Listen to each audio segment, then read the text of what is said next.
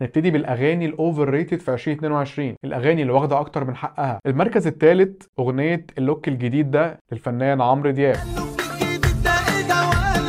آه صدق أنا أنا بقول كده. آه هو شيء غريب قوي إن دي أكتر أغنية نجحت للهضبة في 2022 رغم إنها في نظري من أضعف اغانيه على الإطلاق. هو نزل أغاني كتير أحلى كمان السنة دي لدرجة إن هو نفسه ما كانش بيغنيها في حفلاته أول ما نزلت غير بعد ما لقاها مسمعة جامد مع الناس وبتطلب منه. كلمات أيمن بهجت قمر طبعا هي العنصر الأضعف في الأغنية لكن هي كمان اللي نجحتها لأنها متفصلة عشان تكون story أو reel على ال social media وتيك توك وبتاع. أي شخص متصور صورة جديدة حلوة أو مغير ال look بتاعه جايب قميص جديد زي كده يحطها على تيك توك بالاغنيه أو يحطها ستوري خلاص الأغنية بقى انتشرت وسمعت كتير مع الناس. لحن محمد يحيى حلو جدا بصراحة وفيه شقاوة لكنه كان يستاهل كلمات وتوزيع أفضل بكتير من اللي خدهم ده يعني.